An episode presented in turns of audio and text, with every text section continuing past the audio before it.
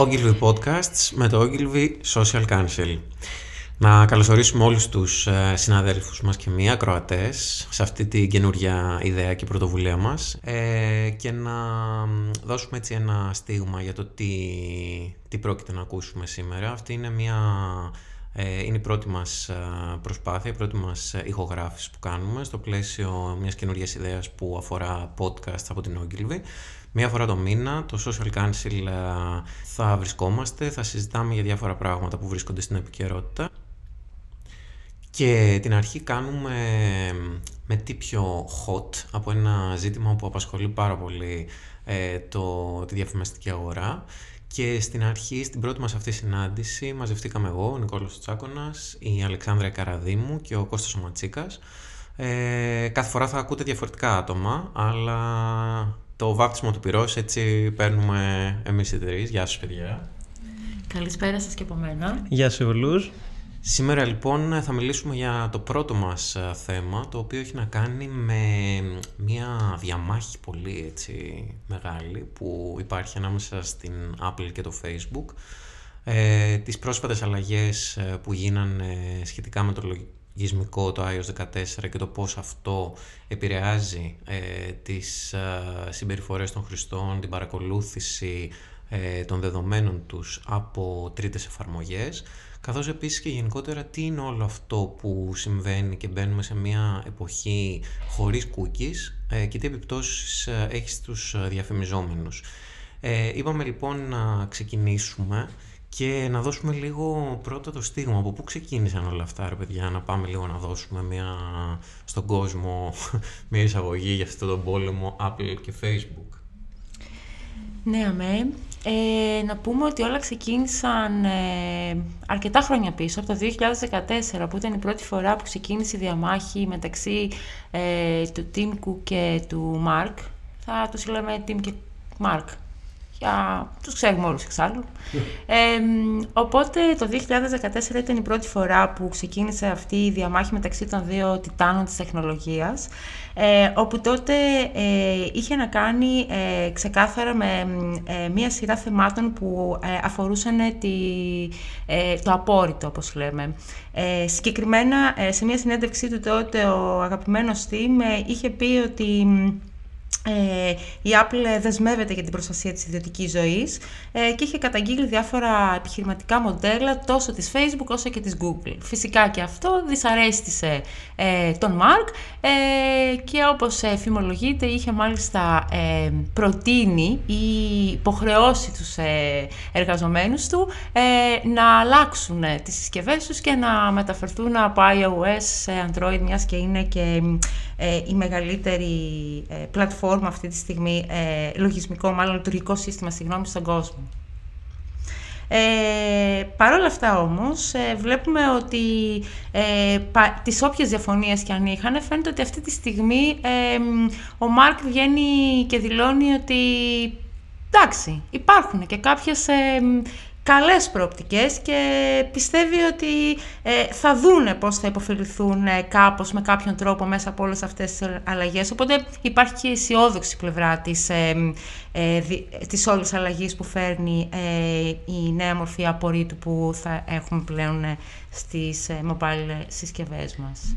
Γενικά πάντως το θέμα του privacy και της ιδιωτικότητας νομίζω έχει απασχολήσει πάρα πολύ τον, τον κόσμο ε, και την online, τον, τον online κόσμο εννοώ, και γενικά το digital, ε, ε τους digital διαφημιζόμενους. Ε, είμαστε σε μια κατάσταση, σε ένα χρονικό σημείο που οι χρήστες έχουν γίνει πάρα πολύ ευαίσθητοι με το θέμα του αν θέλουν ε, να δίνουν τα δεδομένα τους, είτε αυτά είναι πρωτογενή, είτε είναι οτιδήποτε μπορεί να ε, κάνουν track ακόμα και όλο το browsing behavior τους ε, κατά τη διάρκεια της πλοήγησής τους σε διάφορα sites και εφαρμογές. Οπότε νομίζω ότι το πιο σημαντικό είναι να πούμε λίγο ε, όταν έγινε η αναβάθμιση, η πρόσφατη αναβάθμιση το Σεπτέμβριο, ε, η Apple το ανακοίνωσε τον Ιούνιο αυτό, αλλά πρακτικά σε όλους τους χρήστες ξεκίνησε το Σεπτέμβριο ε, με την πρώτη αναβάθμιση. Ε, εκεί έγινε και η πρώτη, ήταν και το πρώτο σοκ λίγο, γιατί ξαφνικά με κάθε εφαρμογή ε, που κατεβάζεις πια στις, στην κινητή σου, στα, στις κινητές συσκευές, ε, εκτίθεσαι ένα, ανοίγει ένα pop-up ε, την ώρα που ξεκινάς και μπαίνεις μέσα σε μια εφαρμογή και σου λέει αν θέλεις τα δεδομένα σου να γίνονται ε, track ή όχι, αν επιτρέπεις ο χρήστης ή όχι, να γίνονται track από τρίτες ε, εφαρμογές. και επειδή ζούμε και σε λίγο όλη αυτή την περίεργη εποχή που κανείς δεν θέλει να παρακολουθείτε και ε, να ξέρουν πράγματα για αυτούς και ειδικά με τα social media, νομίζω ότι είναι δεν, ε, και, και, δεν, και κανείς δεν σκέφτεται κιόλας και όλο το, τις επιπτώσεις ε, σε διαφημιστικές καμπάνιες και τα λοιπά, σαν χρήστης ε, το αντιμετωπίζεις χωρίς να έχεις κάποια περαιτέρω γνώση. Ε, το, το, πρώτο, το, το, το, πρώτο που σου έρχεται είναι να πεις ότι δεν θέλω να γίνω με track, έτσι δεν είναι. Άρα στην ουσία όλο αυτό, Κώστα, ε, για να σου δώσω και πάσα, ε, με το Facebook που ήταν και η πρώτη πλατφόρμα στην ουσία που πήρε actual μέτρα για όλο αυτό, ε, τι επιπτώσεις έχει για τους διαφημιζόμενους; Λοιπόν, Νικόλα, όπως σωστά είπες, είναι κάτι που καταρχάς το περιμέναμε έτσι αρκετό καιρό ε, να γίνει ε, και το Facebook ήταν όντως η πρώτη πλατφόρμα η οποία ε, έκανε κάποιες κινήσεις έτσι ώστε να αντιμετωπίσει όλες αυτές τις αλλαγές ε, που θα γινόντουσαν από την Apple. Ε, καταρχάς να πούμε ότι στο πρακτικό κομμάτι αυτό που έχει αλλάξει είναι ότι ε, μέχρι παλαιότερα αυτό το pop-up που τώρα βλέπουμε ε, και πλέον μας ζητάει αν θέλουμε να κάνουμε έτσι ε, να δώσουμε access στην Apple και να κάνει track όλα τα δεδομένα μας ε, μέχρι πρώτον στο default μοντέλο που, που υπήρχε και που δούλευε έλεγε ότι ε, δίνουμε τα στοιχεία μας και αν κάποιος χρήστης ήθελε ε, μπορούσε να, πάει, να επιλέξει το να μην δώσει το, ε, τα στοιχεία του και να γίνεται track όλη έτσι, η πλοήγηση που κάνει. Ε, οπότε καταλήγουμε τώρα σε, ένα, σε μια αντίστροφη λογική που όπως είπες και εσύ ο, η πρώτη κίνηση που πιθανόν θα κάνουν οι περισσότεροι χρήστες είναι το να μην δώσουν consent οπότε αυτό θα οδηγήσει στο να χάσουμε ένα μεγάλο μέρος πληροφορίας ε, που είναι πάρα πολύ βασική γιατί είναι στην ουσία και το πλεονέκτημα που έχουν ας πούμε, οι digital καμπάνιες και οι διαφημιστικές έτσι, ενέργειες που τρέχουμε ε, έναντι των ας πούμε, παραδοσιακών μέσων ε, όπως για παράδειγμα το ραδιόφωνο, τηλεόραση κτλ. Ε, τώρα, στο, στο πρακτικό κομμάτι, ε, κάποια πιο τεχνικά κομμάτια που θα μπορούσαμε να πούμε ότι επηρεάζονται ε, και εμείς εντάξει, που τρέχουμε ε, καθημερινά καμπάνιες ε, στην πλατφόρμα ε, το έχουμε δει τώρα να συμβαίνει πάρα πολύ έντονα. Ε, εντάξει, το πρώτο έτσι που είναι και πολύ λογικό είναι ότι ε, τα κοινά τα οποία εμείς μπορούμε να στοχεύσουμε πλέον, τα κοινά τα οποία είναι ας πούμε remarketing κοινά από χρήστες που έχουν μπει σε ένα site, έχουν κάνει κάποιο action ή που έχουν χρησιμοποιήσει μια εφαρμογή, ε, σιγά σιγά βλέπουμε ότι αρχίζουν και μειώνονται. Όπως είναι λογικό γιατί όσο περισσότεροι χρήστες δεν κάνουν consent, ε, ο όγκος των κοινών όντως ε, θα, θα συνεχίσει έτσι να μειώνεται. Ε, το δεύτερο κομμάτι έχει να κάνει στη συνέχεια με το ε, setup συγκεκριμένων καμπανιών. Ε, οπότε και εκεί πέρα το Facebook πλέον βάζει κάποια όρια, ε, κυρίως ότι έχει να κάνει με τις app installs καμπάνιες, ε, και πλέον δεν έχουμε εκεί πέρα έτσι, ένα περιόριστο αριθμό καμπανιών που μπορούμε να τρέξουμε και αντίστοιχα υπάρχει ένα όριο και στο πόσα events μπορούμε να μετρήσουμε και σε κάθε εφαρμογή και σε κάθε έτσι, site. Που και πάλι μέχρι στιγμής ήμασταν πολύ ελεύθεροι να κάνουμε, είχα, υπήρχαν πούμε, κάποια πολύ ψηλά όρια τα οποία σχεδόν ποτέ δεν ήταν πρόβλημα. Ε, άρα βλέπουμε ότι και εκεί πρέπει σιγά σιγά να προσαρμοστούμε και να βρούμε έναν τρόπο όλο αυτό να, να δουλέψει ξανά υπέρ μας. Να δώσουμε ένα παράδειγμα. Παραδείγματος χάρη, επειδή πολλές φορές το έχουμε αντιμετωπίσει στο, στο online περιβάλλον, μπαίνω, θέλω να, θέλω να κανονίσω ένα ταξίδι. Ωραία.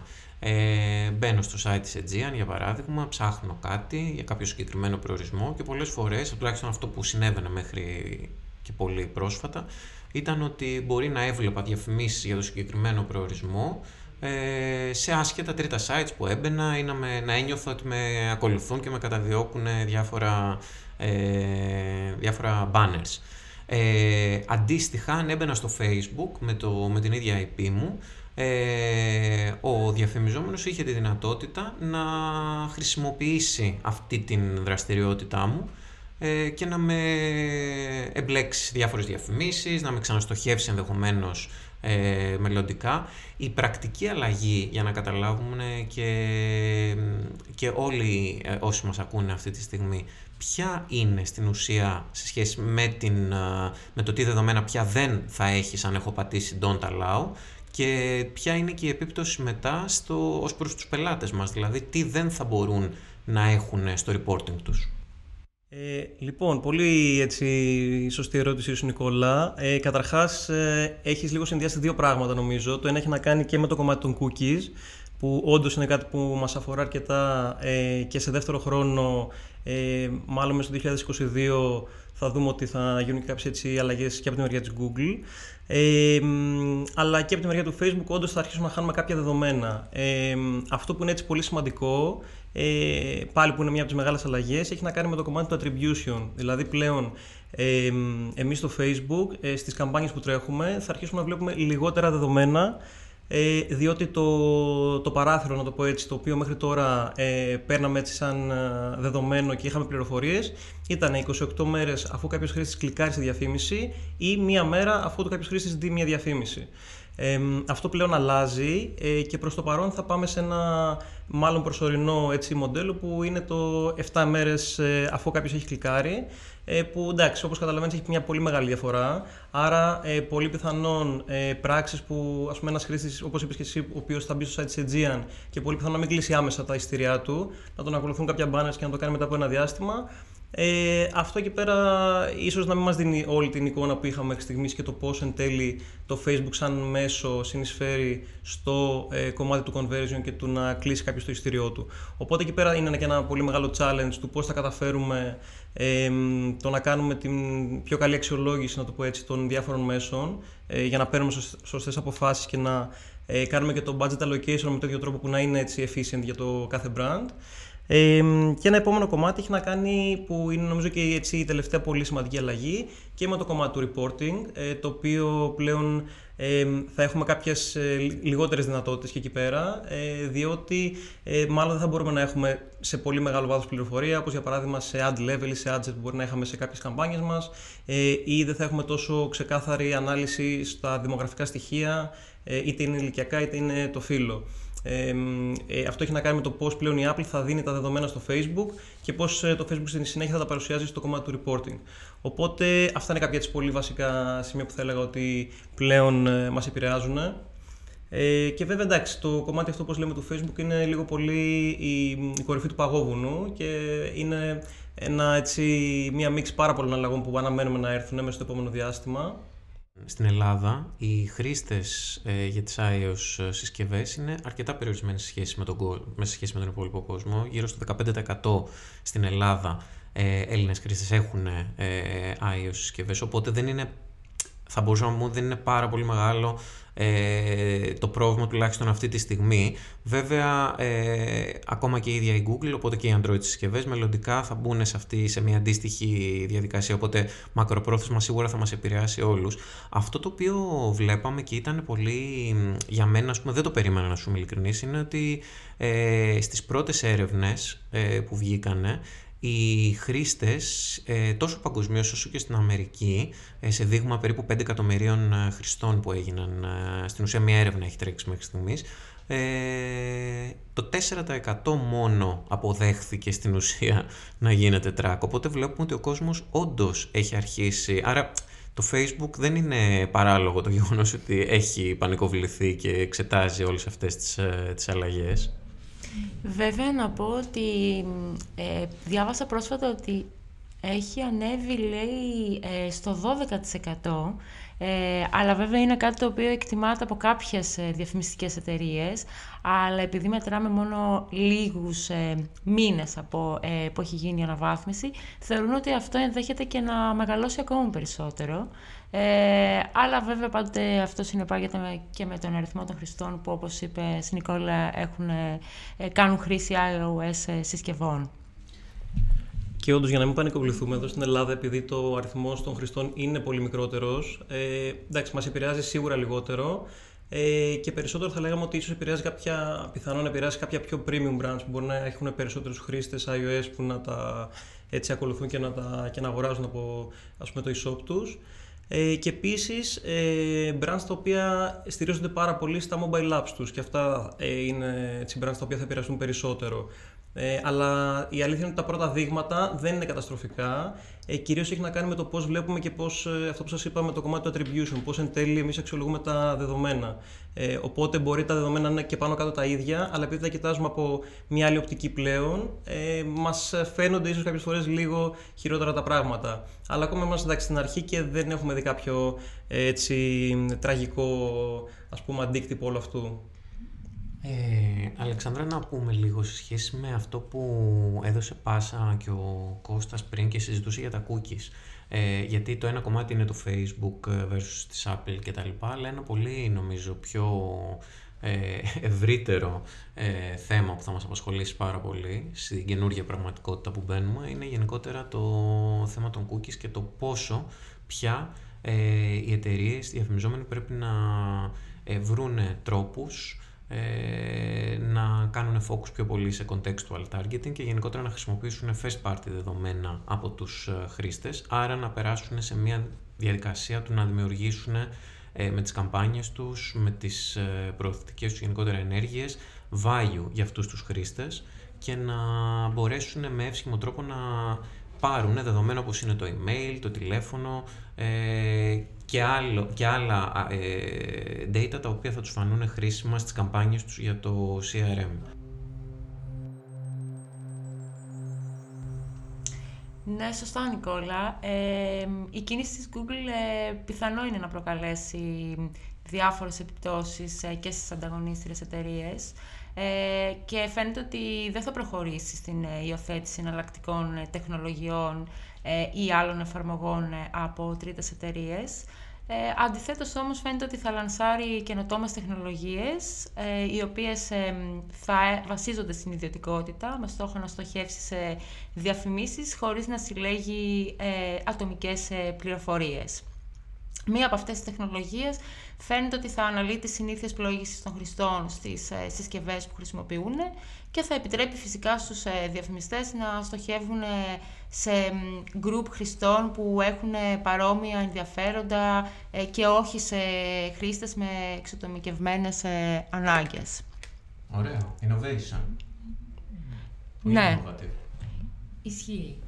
Σωστά. Ε, και εντάξει, παιδιά, εννοείται ότι τα first party data γενικώ ε, δεν είναι κάτι καινούργιο στον κόσμο του digital. Ε, αλλά η αλήθεια είναι ότι πολύ λίγα brands μέχρι τώρα τα χρησιμοποιούσαν και τα αξιοποιούσαν όσο θα μπορούσαν.